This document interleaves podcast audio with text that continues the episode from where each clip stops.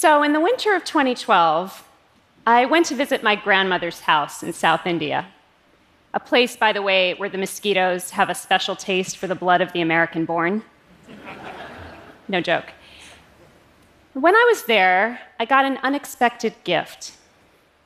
It was this antique instrument, made more than a century ago, hand carved from a rare wood, inlaid with pearls and with dozens of metal strings. It's a family heirloom, a link between my past, the country where my parents were born, and the future, the unknown places I'll take it. I didn't actually realize it at the time I got it, but it would later become a powerful metaphor for my work.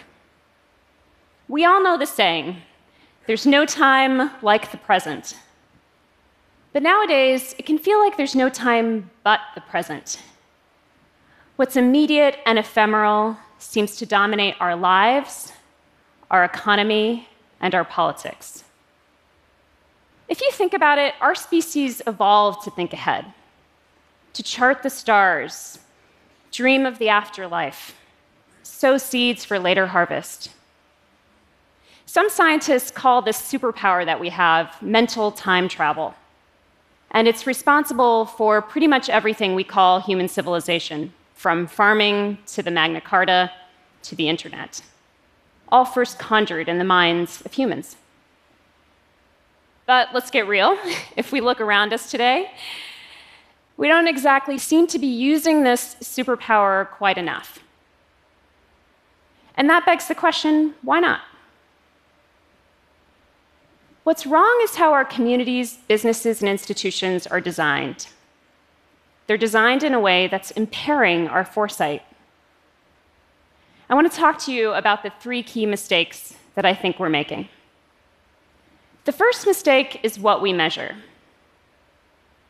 When we look at the quarterly profits of a company or its near term stock price, that's often not a great measure of whether that company is going to grow its market share or be inventive in the long run when we glue ourselves to the test scores that kids bring back from school, that's not necessarily what's great for those kids' learning and curiosity in the long run. We're not measuring what really matters in the future. The second mistake we're making that impairs our foresight is what we reward. When we celebrate a political leader or a business leader for the disaster she just cleaned up, or the announcement she just made, we're not motivating that leader to invest in preventing those disasters in the first place or to put down payments on the future by protecting communities from floods or fighting inequality or investing in research and education. The third mistake that impairs our foresight is what we fail to imagine. Now, when we do think about the future, we tend to focus on predicting exactly what's next whether we're using horoscopes or algorithms to do that. But we spend a lot less time imagining all the possibilities the future holds. When the Ebola outbreak emerged in 2014 in West Africa, public health officials around the world had early warning signs and predictive tools that showed how that outbreak might spread. But they failed to fathom that it would and they failed to act in time to intervene, and the epidemic grew to kill more than 11,000 people. When people with lots of resources and good forecasts don't prepare for deadly hurricanes, they're often failing to imagine how dangerous they can be. Now, none of these mistakes that I've described, as dismal as they might sound, are inevitable. In fact, they're all avoidable. What we need to make better decisions about the future are tools that can aid our foresight, tools that can help us think ahead. Think of these as something like the telescopes that ship captains of yore used when they scanned the horizon. Only instead of for looking across distance and the ocean, these tools are for looking across time to the future.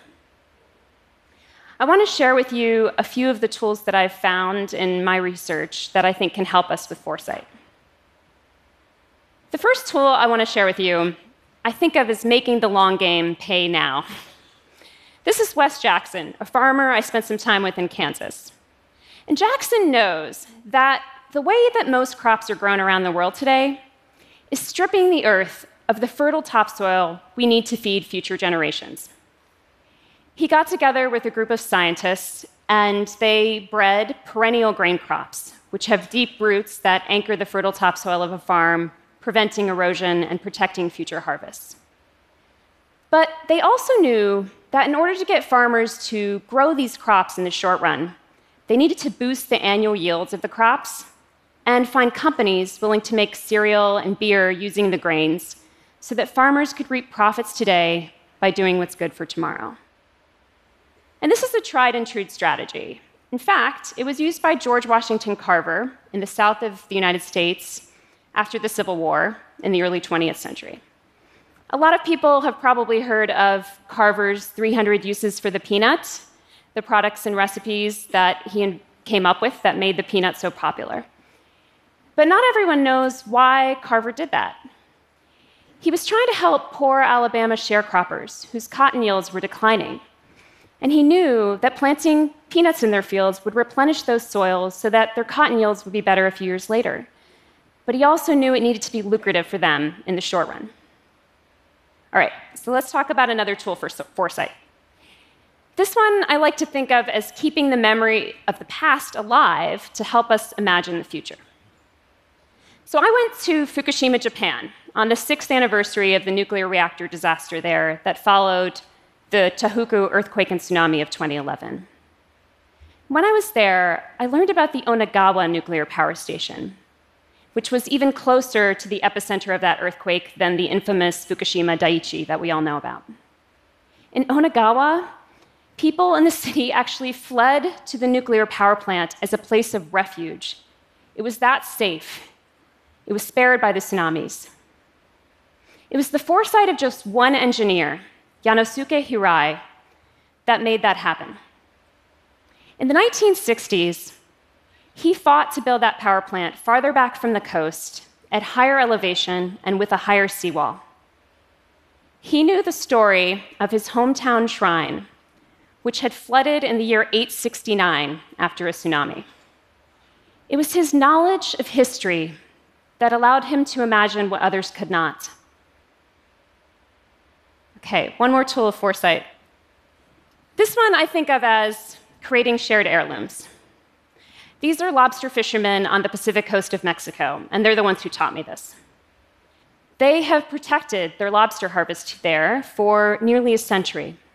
And they've done that by treating it as a shared resource that they're passing on to their collective children and grandchildren. They carefully measure what they catch so that they're not taking the breeding lobster out of the ocean. Across North America, there are more than 30 fisheries that are doing something vaguely similar to this. They're creating long term stakes in the fisheries, known as catch shares, which get fishermen to be motivated not just in taking whatever they can from the ocean today, but in its long term survival. Now, there are many, many more tools of foresight I would love to share with you, and they come from all kinds of places. Investment firms that look beyond near term stock prices, states that have freed their elections from the immediate interests of campaign financiers. And we're going to need to marshal as many of these tools as we can if we want to rethink what we measure, change what we reward, and be brave enough to imagine what lies ahead. Not all this is going to be easy, as you can imagine. Some of these tools we can pick up in our own lives. Some we're going to need to do in businesses or in communities. And some we need to do as a society. The future is worth this effort. My own inspiration to keep up this effort is the instrument I shared with you. It's called a Dilruba and it was custom made for my great grandfather. He was a well known music and art critic in India in the early 20th century. My great grandfather had the foresight to protect this instrument at a time when my great grandmother was pawning off all their belongings. But that's another story. he protected it by giving it to the next generation, by giving it to my grandmother, and she gave it to me. When I first heard the sound of this instrument, it haunted me. It felt like hearing a wanderer in the Himalayan fog. It felt like hearing a voice from the past.